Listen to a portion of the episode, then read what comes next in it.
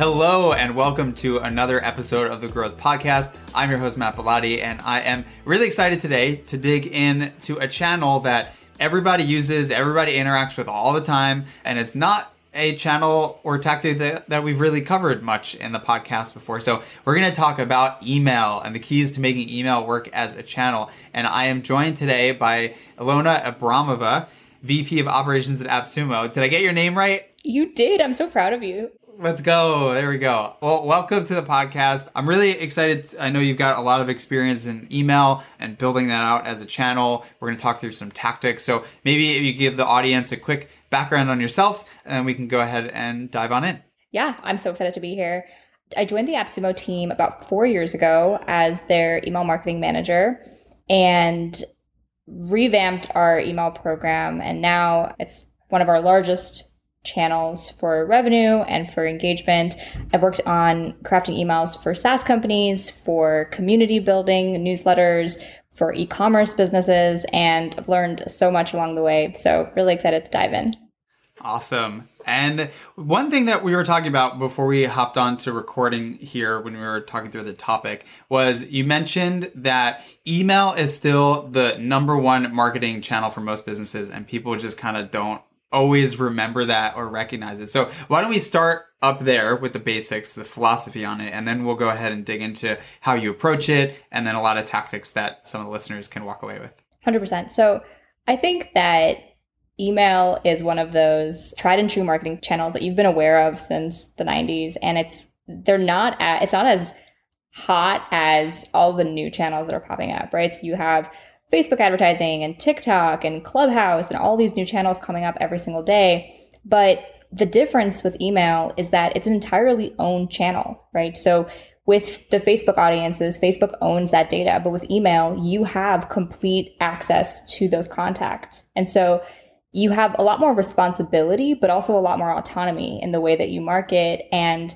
the way that you can communicate with your audience. I'm a bit of an email truther. I think that there's so much power in the platform and the channel and it's not nearly as it's not like your grandma's marketing channel if you will yeah, it's funny because I, I feel like email has had this new resurgence. Like, there's all these people that are starting newsletters and building their brand, like individual brands around a newsletter, or starting with a newsletter and then all of a sudden they have like 10 employees to run this content company. Do you think that that's why, like, people are just recognizing again and coming back to it? Yeah, you know, it's funny because I think that we went into this pattern of going smaller, right? Everything becoming more and more bite sized and people's attention spans being reduced. And now we're kind of seeing this resurgence of people wanting to connect and wanting to hear authentic, honest content. And that's why these newsletters are, are popping off, right? People have they want to have time to really connect and hear a brand voice that they trust. And so I think that that's why there's so much opportunity for a company to leverage that personal relationship and email as as you said it, it's becoming a more popular channel again and it can serve so many purposes. Your email can be your your sales channel, it could be your communication channel, it can be your product marketing channel. You can do all of those right all with with one audience and one ch- communication channel. So I feel like the starting point when people decide that they want to build an email newsletter or invest in email as a channel, the first thing that comes to mind is I just need to get as many people on my email list as I possibly can. How do you think about that aspect and that approach to it? It's hard because it's a little counterintuitive. I don't think that growth means that you have this overinflated list. People get really hung up on having a big number that they can show, but a smaller, more engaged list means that you can have a lot more consistency with what you can expect from a campaign, and you're more likely to make it into an inbox. I think that people often forget that each sender has a reputation with services like Google. And the more that you get opens and clicks on your emails, and the less you get marked as spam or unsubscribes, the more you're indicating that you are a trustworthy sender, and then you make it into an inbox more likely. So your fundamental approach is that you think the quality of the list is generally, if not always, more important than the quantity of the list. Absolutely. I think that if you have subscribers that got there through but don't actually want to hear from you, and you're not getting them to your website, like the point of an email is to drive traffic to your site, right? It's to drive it's to drive the traffic. And then the point of your website is to make the conversion.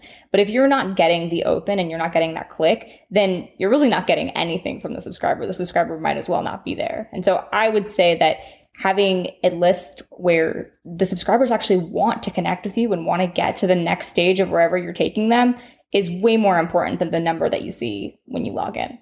Love that. Yeah, I think as you said, it's kind of counterintuitive. Like you don't necessarily think of that. I think there is some mindset which is, you know, you hear a lot like your first 100 true fans. Like I think that that encompasses a lot of what you're saying. It's just like focus on making good content first, getting good people that actually care.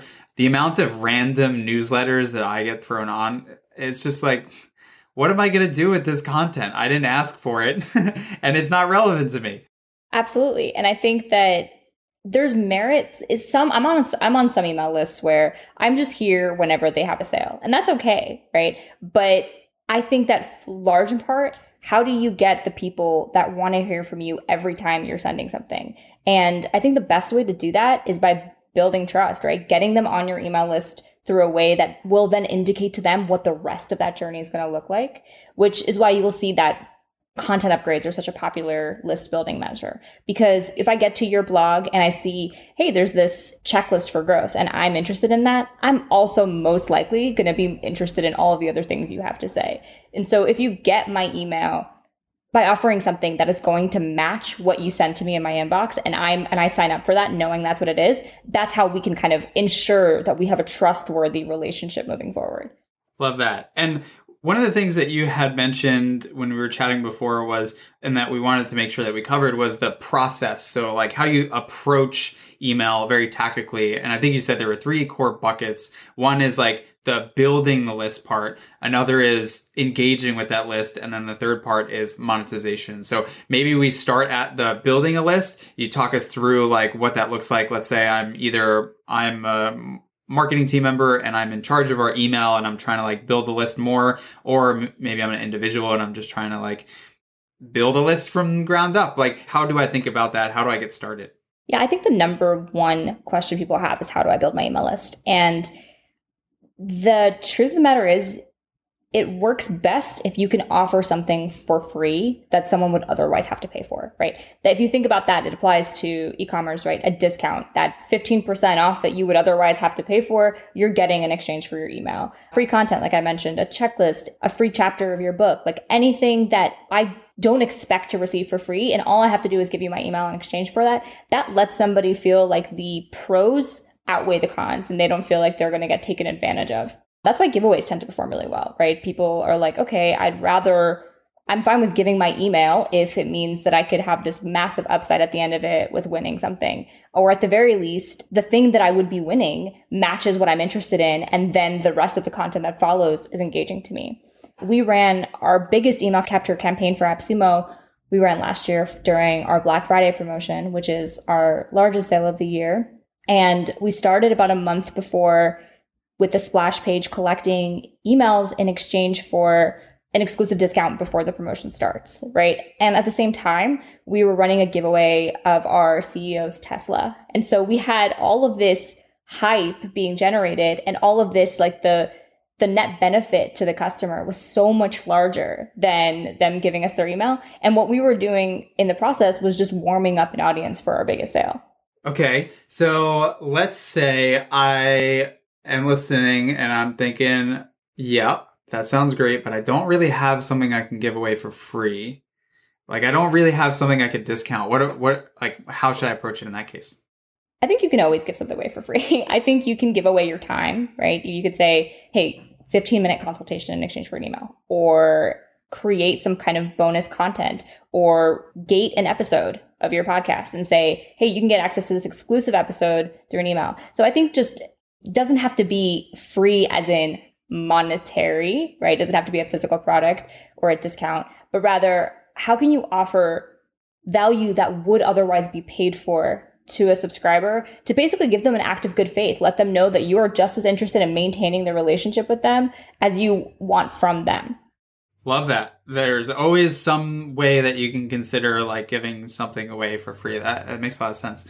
Okay, so then maybe this pulls us to the next topic pretty well around engagement.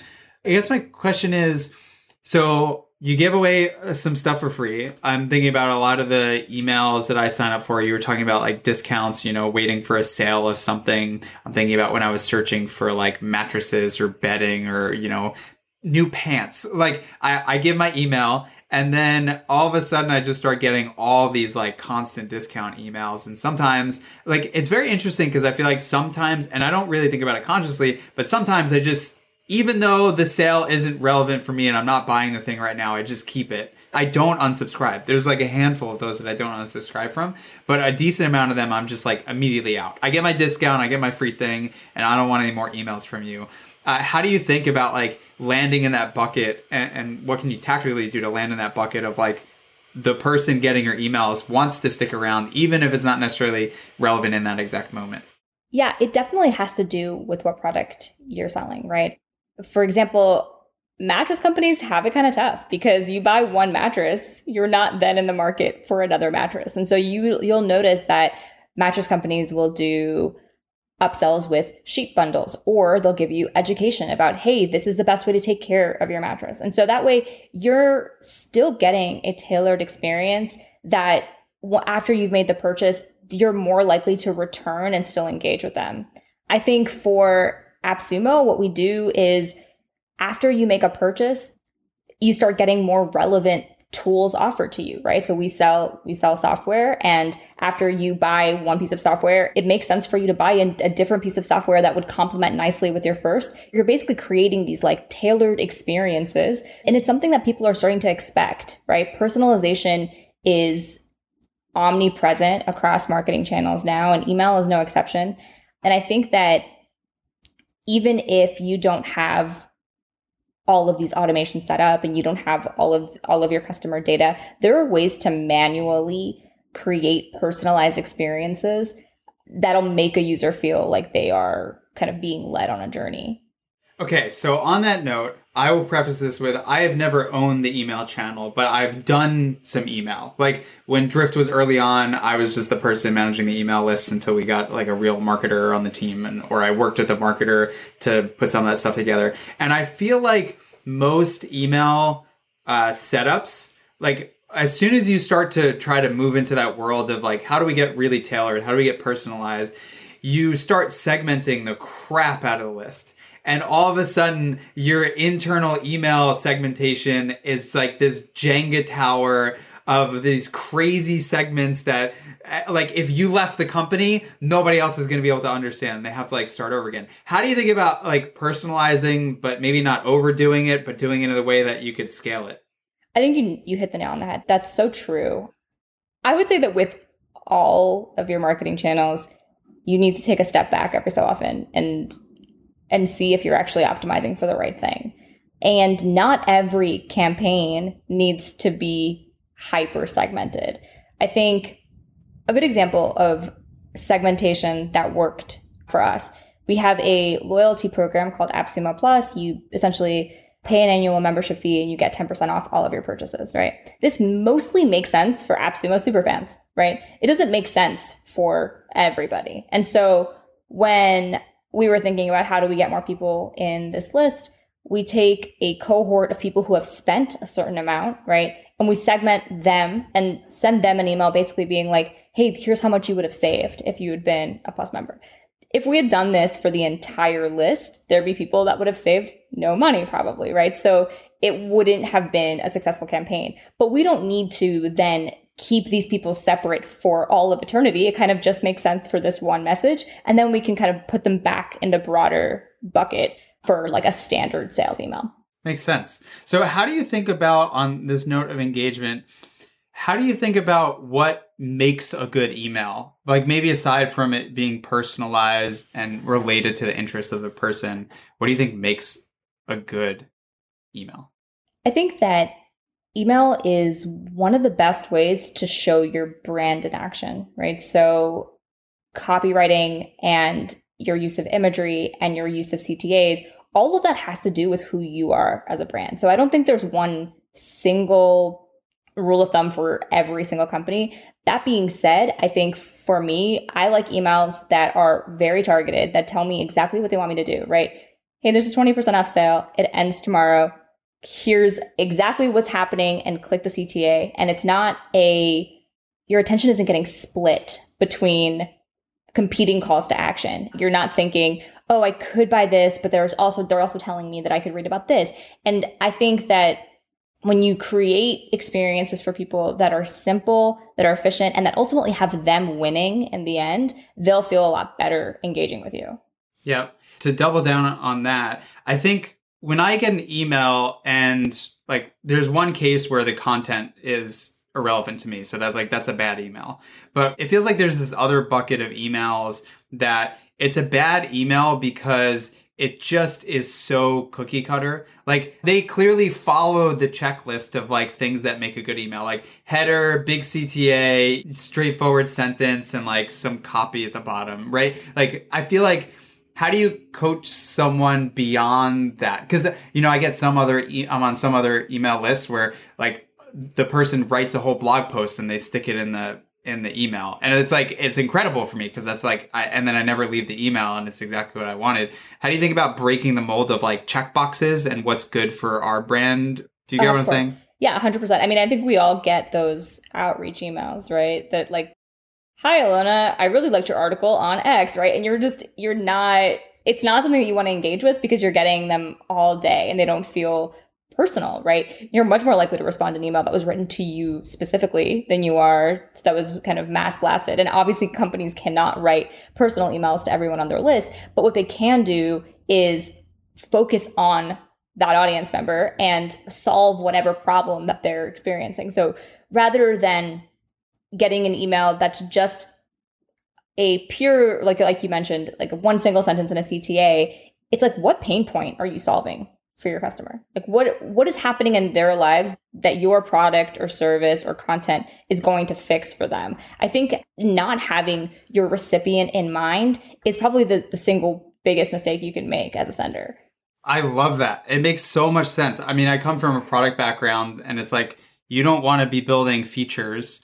You want to be solving a pain. And I've never quite heard anybody talk about email that way, but at its root, it makes so much sense. It's like if you're going to send something, make sure that you're actually adding value and you're being helpful to that person in some way. And so, like, to me, it feels like a f- mindset difference between, like, I have this email list of 20,000 people and there's these like four groups within it versus like I have this email list of 20,000 people and I know that there are these four types of people and here are the distinct things that they care about and I know when they want to hear from me, what they want to hear from me. Like it's just very different than I have this list and I can get an outcome versus like I have this list of people and these people care about very specific things. It's often hard to remember that that number, that 20,000, are all individual people that have opted in to receive something for you because they want you to solve a problem for them, like just like you said. And so being able to be really deliberate about what that problem is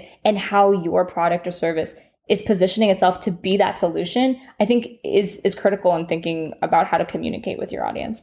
Love that. I it's it's just funny cuz I feel like email is so simple, but it gets complicated because of how simple it actually is, and everyone overcomplicates it. But when you put it in these sorts of terms, it just it just makes so much more sense. Yeah, it's so true. I mean, honestly, it's like it's all marketing, but I think email is it almost feels more personal because it's it's entering your inbox, right? So you have more responsibility to be more person driven because it's not like they're just scrolling past an ad on their feed. They're opening something that was sent directly to them.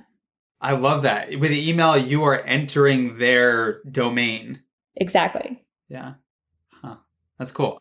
Great. So we've talked about building an email list and we've talked about engaging that email list, figuring out how to approach it and think about it and think about writing your emails and structuring your emails. And then there's this third bucket, which is monetization. So tell us, how do you make money off of an email list? Yeah, I think this all goes back to the to that same notion of building trust. Marketing shouldn't be done in a vacuum and it's a constant feedback loop, right? Monetization is very much so industry specific. So for a newsletter, it means you're finding the right sponsorship opportunities and your audience trusts that the sponsors that you bring on are adding value to their lives. For an e-commerce company, it means that you're positioning products in a way, like we discussed, that they're solving problems for people. For SaaS companies, it means that they trust you enough to continue to, you know, have monthly recurring expenses and don't churn. But whatever that case may be, the way that the email plays the part is you should be looking at what your audience is doing on the email. Are they clicking where you want them to click? If not, let's A B test and make sure that we're moving up most relevant content so that the pathway to getting them on site is clearer. One example comes to mind with AppSumo. We found that 50% of our clicks were happening on the video, but the video that we had in our email wasn't even going to the page where sales can happen. And so don't create additional friction or blocks for your audience to be able to make a sale because if they have to click a second time, now you're basically standing in their way instead of helping facilitate that sale. How do you think about tying a revenue goal to an email list or like an email channel? People joke about this all the time. Like Apple sends an email and they make, you know, X million dollars of revenue from every email that they send. Like, how do you think about that? And how, how do you think like e-commerce companies think about it versus SaaS companies? I would imagine that it's kind of different. Definitely. I think, I don't think it's just industry specific. It's not just different for industries. It's different for each email you send. There are some emails, then the entire goal of that email is to drive community. Showcase somebody on your list that's doing something cool. Like show the people on your list that you care about them and that you want to kind of elevate them and highlight them. And then other times, if you're doing a product drop or you're having a sales specific email, I think it makes a lot more sense to tie revenue to those campaigns. It depends on the quality of the list for sure and kind of what your historicals are. There's obviously you can't put all of your eggs in one channel. And I think that it's important to essentially attack the like sales from all of your marketing channels. But I think that with email specifically, it is a large revenue generating channel and it's it's not revenue that you have to pay for you don't have to pay for the cost of the of the click or the acquisition either. And so I think like priming your audience to start buying is a healthier move for your bottom line. Love that. Anything else on monetization that you want to touch on before we jump on to maybe like a last topic here? I think it's really important for product to work with email. Like I said, the the goal of the email is to get you to the website, and then the goal of the website is to make the sale. And so you'll notice this, right? When you get when you get an email from an e-commerce company, you'll get a big advertisement of the discount, but you'll rarely see what the actual price of the product is right? And so that's where I think your email team and your product team has to work together to craft these flows of, okay, my job is to get them on site. And then how do we then make sure that that, that experience is consistent with what they got in their inbox that can kind of push them through the finish line of checking out? Yeah, I feel like often that that stuff feels disjointed. Like the product experience feels disjointed from the email experience, which feels disjointed from you know the other touch points I'm having with the company. So I love that that you think about that in a partnership perspective. Okay, any maybe resources that people could check out if they want to get better with email? Hundred percent. The single best resource is reallygoodemails.com. You can essentially get the the exact email sent by companies for any type of engagement. So whether it's like a welcome email or an anniversary email anything you're thinking about sending really good emails has great templates for it. And they actually just released a really good text for sms marketing which i think of as, as like an extension of email. Pinterest has a lot of great emails uploaded. And so i would definitely recommend creating a pinterest board and marketing examples is also uh, does really good teardowns and breakdowns of why emails work. I think the best thing to do is to sign up for a dummy email account and just join as many email lists as you can. I have one of these and I look at subject lines every single morning and I pinpoint the ones I like. I always I DM our email marketing manager all the time so sorry.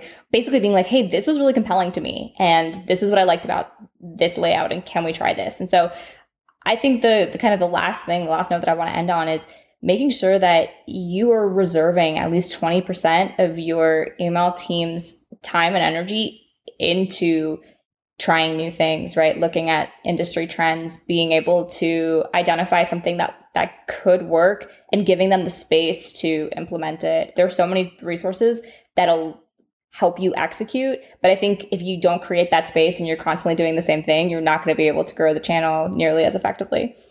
Love that. Some great parting words and resources. Ilona, thank you again for joining. Thank you so much, Matt. I had a great time. Absolutely. I did as well. So, for those of you listening, if you like this episode, there are plenty more with other amazing people. Hit that subscribe button, go check out the library. I also just want to say, as I always do, I know you have so many other things that you could spend your time on, spend your time doing, spend your time listening to, whatever it might be. So I really appreciate you tuning in here. Uh, it means a lot. If you got any feedback, send it my way. My email is matt If you like this episode or others, I'm always looking for more reviews. I would appreciate it very much. And feel free to reach out for anything at all. Thanks again, and I'll catch you on the next episode.